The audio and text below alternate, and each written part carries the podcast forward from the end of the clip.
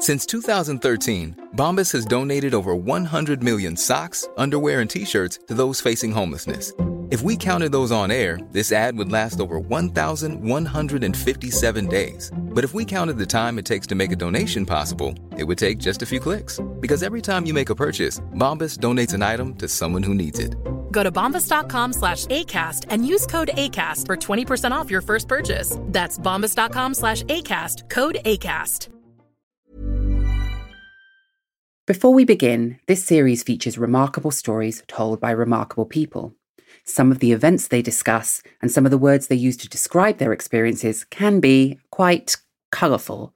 This programme contains strong language and descriptions of an adult nature. And in particular, in this episode, there is discussion of sexual assault, which some listeners might find upsetting. Listener discretion is advised. My mum said to me, Come on, uh, dance, dance for me and your Auntie Eileen. Um, and, uh, and, I used to throw myself around the room like a, like a whirling dervish, like like a tiller girl at the, the show that was on on Sunday evenings, the Sunday night at the London Palladium. And I danced and I danced and I danced to this record, and they were laughing and clapping, and I heard my mum say to my aunt, "I think he's one of them." That was what they used to call people who were queer. They go, "I think he's one of them." And inside, I froze. I thought, they know. They know I'm different. They know. And I wanted them to stop laughing. I wanted them to stop laughing. And then, of course, when the song was over and the dance was over, they hugged me and they kissed me. And I thought, it's okay, they'll forget. This is Michael Cashman.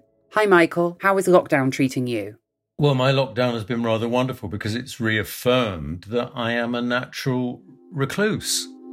Michael, or should I say Lord Cashman, is a bit of a living legend, so you may already know who he is, but we'll get to that bit. Michael's got this fascinating way of seeing every event in his life, however horrible, as a step towards being the person he is today.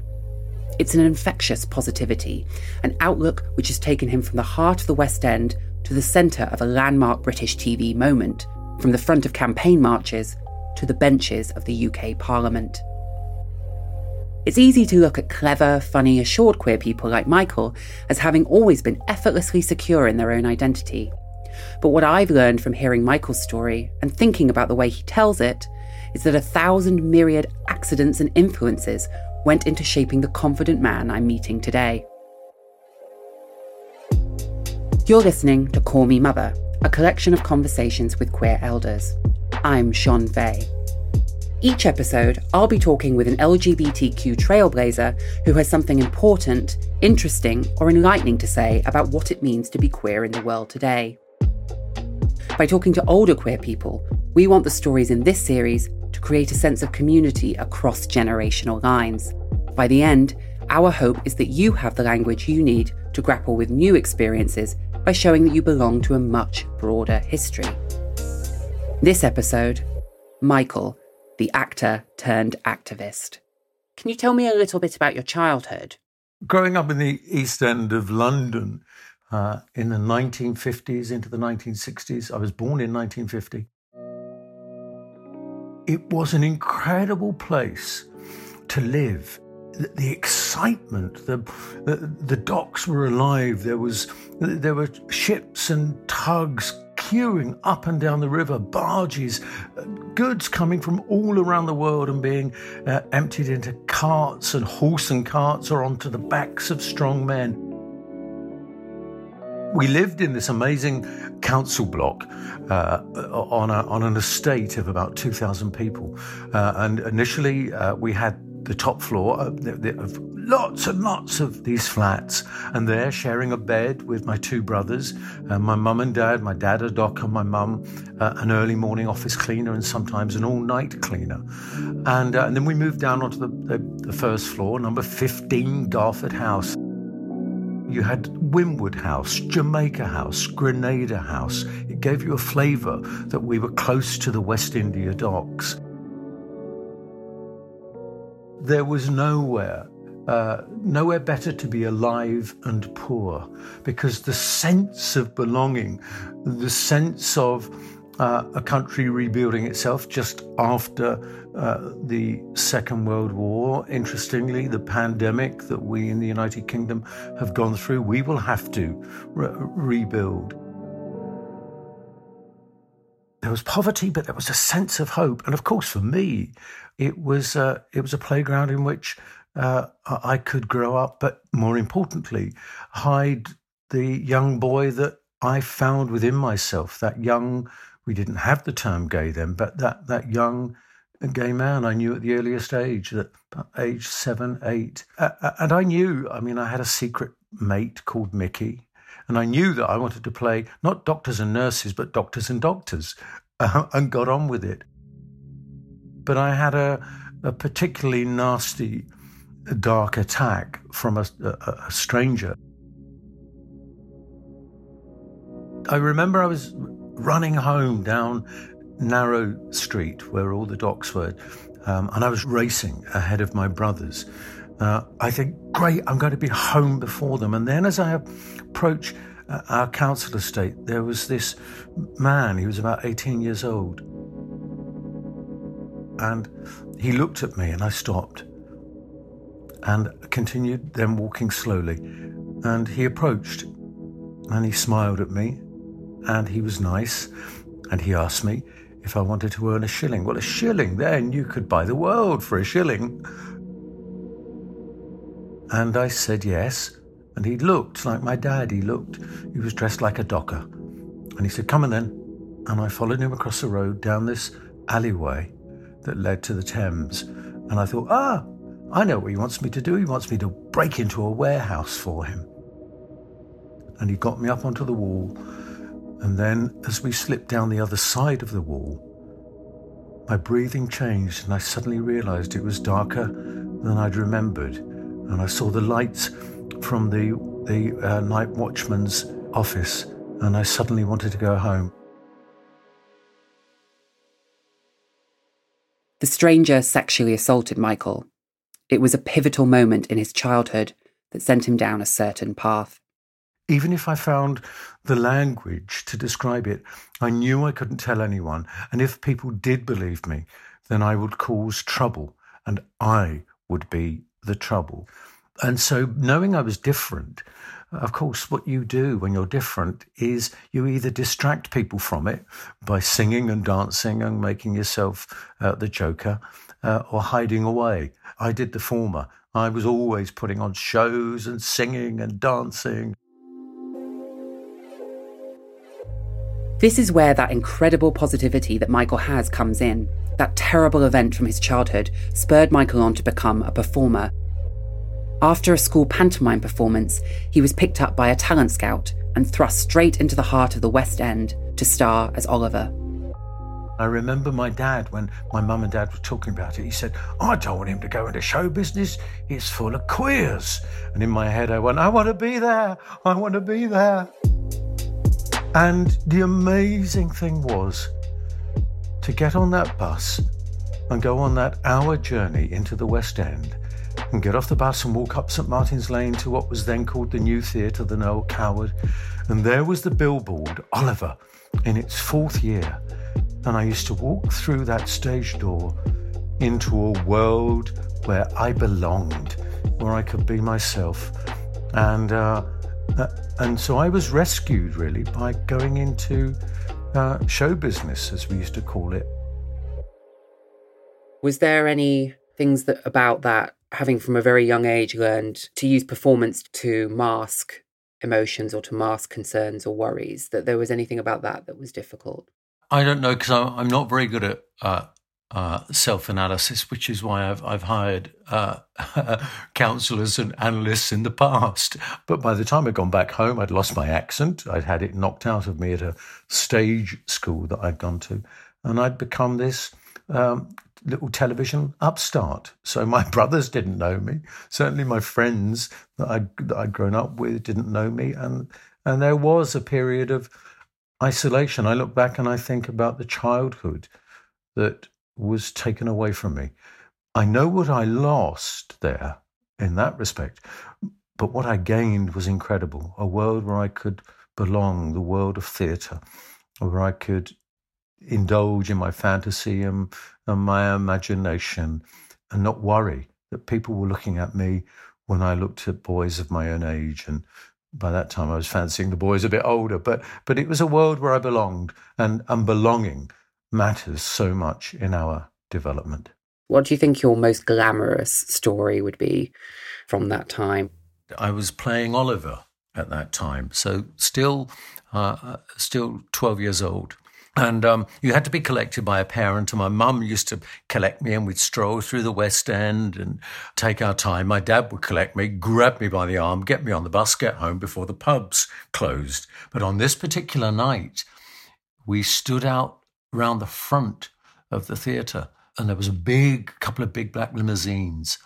And a man came out, and my dad said, uh, "Could he have his autograph?" Um, and the man, the American guy, said yeah, sure. It was a man called Richard Nixon. And then Richard Nixon, my dad said, Well, you better have my son's autograph because he's just, you've just seen him play Oliver.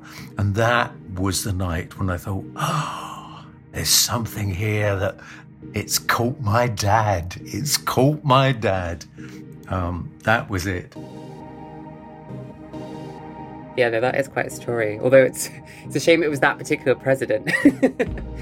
well, as, as, a, as an American friend of mine said, he said, "God damn it," he said, "Michael, that means you're in the Nixon library because that son of a bitch never threw anything away."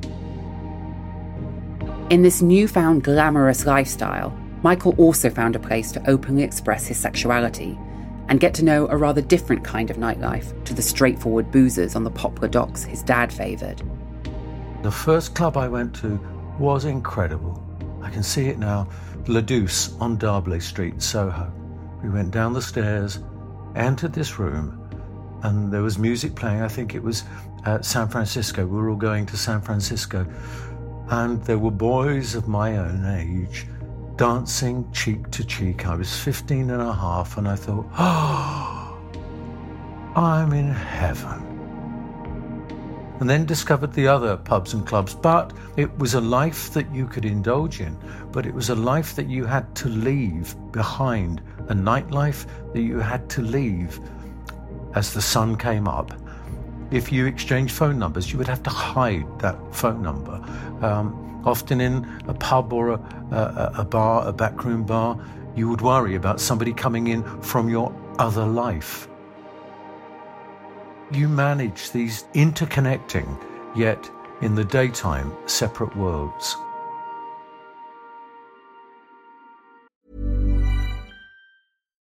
If you're looking for plump lips that last, you need to know about Juvederm lip fillers. With Juvederm Volbella XC and Juvederm Ultra XC, your lip look, whether it's subtle or bold, can last up to one full year with optimal treatment and no additional maintenance. Find a licensed specialist and see if it's right for you at Juvederm.com today. That's J U V E D E R M.com. Add fullness to lips in adults over 21 with Juvederm Volbella XC or Juvederm Ultra XC. Do not use if you have severe allergies or a history of severe allergic reactions, or if you're you're allergic to lidocaine or the proteins used in Juvederm. Tell your doctor if you have a history of scarring or taking medicines that decrease the body's immune response or that can prolong bleeding. Common side effects include injection site redness, swelling, pain, tenderness, firmness, lumps, bumps, bruising, discoloration, or itching. As with all fillers, there's a rare risk of unintentional injection into a blood vessel, which can cause vision abnormalities, blindness, stroke, temporary scabs, or scarring. For full important safety information, visit juvederm.com.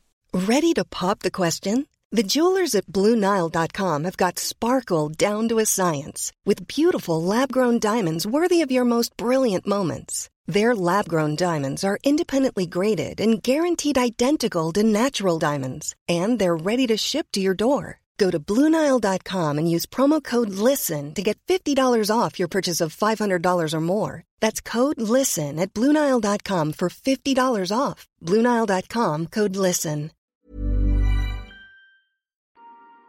From those early days in the West End playing Oliver or Peter Pan, Michael's acting career continued to blossom. It brought him great success, took him around the world, and brought him to the pivotal moment of meeting his future husband, Paul. I was up in um, Scarborough in in um, North Yorkshire, uh, and working with uh, the celebrated playwright and director uh, Alan Ayckbourn. And Alan had commissioned me to write a play for him. And then said, Come on, come up, be a part of the acting company, but it's important to be around. And at the end of this wonderful season, wonderful season, Barbara Windsor invited uh, the artists in Scarborough to an end of season party at the Butlins Grand Hotel. And I I wasn't sure I wanted to go. I thought, oh, okay, go. And, and I went. And there I met this most amazing uh, young Butlins redcoat. They were the entertainers.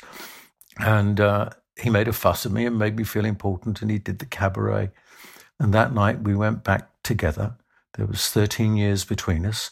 Uh, he was 19. Uh, I was 32. And uh, and that was the start of a relationship that would last for 31 years. It was a relationship in which I pushed him away initially. I, I thought, no, nobody, nobody that stunning, that wonderful can love me. If you love me, you've got to hurt me and you've got to leave me. And his tenacity, the way Paul, 13 years younger than me, but infinitely more mature than me in so many ways. He worked at it and worked at it. But I believe honestly that, that it's the relationship that changed me for the good, um, and without which I wouldn't now be the man that I am. And I'm, believe me, if people don't like what they hear, I'm an infinitely better man than I used to be, much more rounded in dealing with so many things before that I couldn't we still had to maintain uh, to the outside world that we were not lovers because by then we had an age of consent of 21. Paul, when he came down to London, was 19. So both of us could have been arrested and imprisoned. So in the house that we moved into, uh, a house that I that I was building, and when he turned up, he said, "My God, you said you had a house. This is a hole in the wall and a hole in the floor because we were rebuilding it." But in that two-bedroomed house, uh, one room uh, had to be dressed up pretending it was his in case suddenly uh, there were unannounced family, unannounced guests. You might be best known for your role in EastEnders. How did you come on to take that part? I never expected to go into EastEnders. It, it had been on the screen about eight months, and Paul and I loved it. Loved it was, it was a very different program then. It was like watching a documentary. There were no lingering reactions, no music playing underneath. Music at the beginning, music at the end. The rest was acting. And Julia Smith, the producer, used to say, "Get on with it." And when I was asked to go in to meet her and Tony Holland, the co-creator with her, they outlined the character and they said to me, this shows the time that we were living in, 1986, when AIDS and HIV uh, was was right there in the middle of the uh, the gay and bisexual community, and indeed the lesbian community, because of the the support and absolute understanding in the trans community. Julia Smith said to me that it's this gay part, but every time uh, we, we, we've been trying to cast it, we've been trying to cast a straight actor because it would have been better for a straight actor to say to the tabloids, uh, Well, I'm just acting. Uh, she said, But every time we come to this part, we think of you, we want you to do it. One day on the way to the tube, I got to Mile End tube station, and there, banner headline with my photograph looking back at me from the sun, East Benders, depicting that two gays were going to get into the show, and um, the tabloid reaction was savage. Uh, the political reaction was savage and uh, uh, and misrepresented. And there were there were calls as to why are they putting a gay character in this show, uh, this family show, given that AIDS is swirling around the country. Moral campaigners blew a gasket, but we got on with it. The media reaction reached a fever pitch when Michael's character, Colin, shared an on screen kiss with the character Barry on the show. It became a landmark moment in British TV, the first small screen kiss between two gay men. A woman wrote me a letter Uh, and she said she'd watched the episode where I kissed Barry with her two sons, who I think were seven and nine, watched it on the Sunday afternoon. And she said, my, my eldest said to me, Why is Colin kissing Barry? And she said, I said to them, Well, as mummy loves daddy, so Colin loves Barry. And I thought, That's it. That is why the reaction against us is so savage, because we're undermining the kind of agenda that they're setting. Quite soon after, you also start to get involved in campaigning and I'm wondering why that was and what caused the change for you to decide that you were going to be a campaigner out beyond your acting career. The Conservative government, led by Margaret Thatcher, introduced during the middle of the AIDS crisis the first anti lesbian and gay bisexual law in a hundred years. And that is what got me onto the campaign against Section 28 as it was known, and arguably uh, set me on a journey that took me to all of the other places and to where I am now. There was going to be a national march, and I didn't even tell Paul, and I, I knew I had to be there. June Brown, who played Dot, got me the time off so I could go on this march. And, oh, Mike, make sure you get back on time, dear. Don't get arrested, she said. And getting involved in that campaign, uh, I became an activist. And some people at the BBC, a gay actress, said to me, Michael, you've done too much. Think about your career. And I said, if I have to think about my career uh, because I'm doing the things that I'm doing now, uh, then I'm not worried about that career. I'm 32. I was born in March 1988, so um, Section 28 came into into force two months after I was born, and lasted in England where I grew up until 2003. So pretty much my entire schooling up until the age of 15. Um, would you be able to describe, perhaps again to people younger than us who have no no sense what that what the effect of that law was, and particularly at the time when it was first being discussed and touted as as being passed through Parliament, what your understanding of what it would do would be? By effectively banning the so called promotion, inverted commas, of homosexuality by a local authority, the ramifications were, were pretty wide uh, uh and I think designed in that way. It sent a shockwave through uh, schools uh, where teachers were completely unsure what to do when faced with, let's say, biphobia, homophobia, transphobia in the school. Um, could they intervene? No. Uh, could they help educate? No. This controversial law united a huge community of queer people to fight for their rights, and Michael found himself at the centre of it. It was the straw that broke the camel's back. There we were trying to deal with AIDS and HIV. We should have been supported, not, not pushed down, not, not oppressed. Uh, and so we reacted with our allies you know, we, we must never forget the allies that came together. The brilliant march in London of 12,000 people that erupted in a riot outside uh, number 10 Downing Street. And there were no gates then at Downing Street. It was rumoured that Thatcher was inside and it, it erupted into a, a riot as people stormed uh, the barricades to go down Downing Street. The march of over 20,000 in Manchester was uplifting I, I can still feel that sense, the excitement. In the campaign against Section 28, we won all of the arguments, but we lost the battle. And that was when I said to Ian, Ian McKellen, I said, we've got, we've got to set up an organization to make sure another Section 28 never happens again. Stonewall was born out of the battle for Section 28 and the defeat uh, of the campaign. And, uh, uh, uh, and we, as actors, we thought, well, we're going, we're going to need money to, to, to fund this organization. What do we do? So we put on the most amazing benefit. It was Paul's idea. Uh, with me and Ian starring and uh, wonderful stars, Ian Charleson playing Greta, and uh, for one night only. And with that one night uh, in in 1989, we raised uh, over £30,000, a huge amount of money. And then Cameron Mackintosh came back in and gave us another large amount of money, and we could hire our first executive director. two days later, Ian phoned me and I was at home and, and he said, um, he said, are you sitting down? I said, no. He said, sit down. So I sat down and he said, the National Theatre have just rung. They want us to do Bent at the National. And there we were, uh, a few hundred yards along the Thames from Westminster Parliament, where Margaret Thatcher had tried to prevent the promotion of homosexuality, and Ian McKellen and I and the entire cast of Bent were doing it every night at the Lyttelton Theatre. I think we know who won. Stonewall is now the largest LGBT rights organisation in Europe, and founding it launched Michael into a new political world.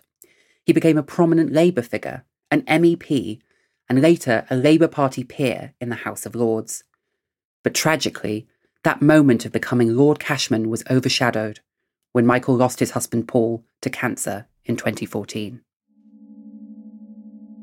What you deal with with grief is the frustration of the physical absence.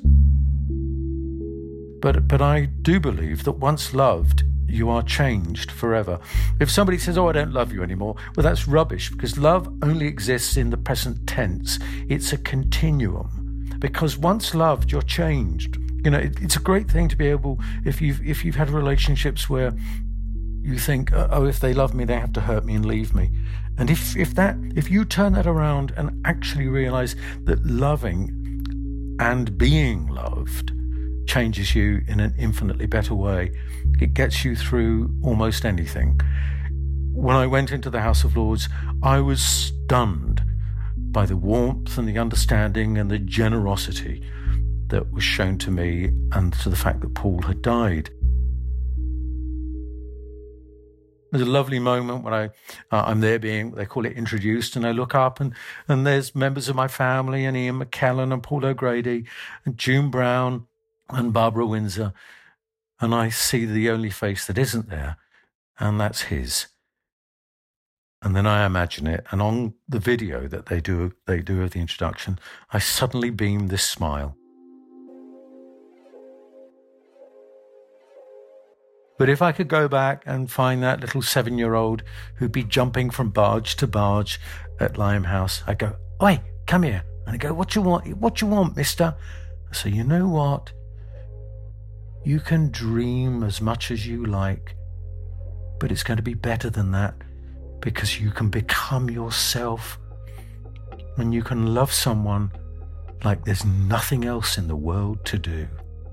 Now go off, go off, Michael, and get into trouble and enjoy yourself.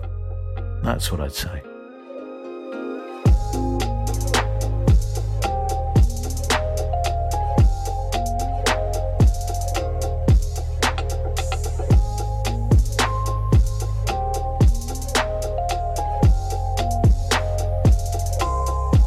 You've been listening to Call Me Mother, produced by Novel and supported by the Audio Content Fund.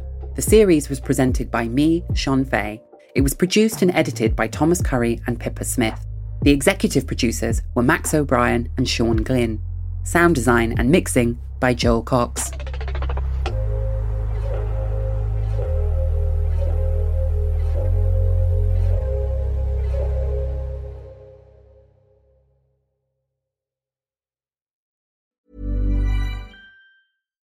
If you're looking for plump lips that last, you need to know about Juvederm lip fillers. With Juvederm Volbella XC and Juvederm Ultra XC, your lip look, whether it's subtle or bold, can last up to one full year with optimal treatment and no additional maintenance. Find a licensed specialist and see if it's right for you at juvederm.com today. That's J U V E D E R M.com. Add fullness to lips in adults over 21 with Juvederm Volbella XC or Juvederm Ultra XC. Do not use if you have severe allergies or a history of severe allergic reactions, or if you're allergic to lidocaine or the proteins used in Juvederm. Tell your doctor if you have a history of scarring or taking medicines that decrease the body's immune response or that can prolong bleeding. Common side effects include injection site redness, swelling, pain, tenderness, firmness, lumps, bumps, bruising, discoloration, or itching. As with all fillers, there's a rare risk of unintentional injection into a blood vessel, which can cause vision abnormalities, blindness, stroke, temporary scabs, or scarring. For full important safety information, visit juvederm.com.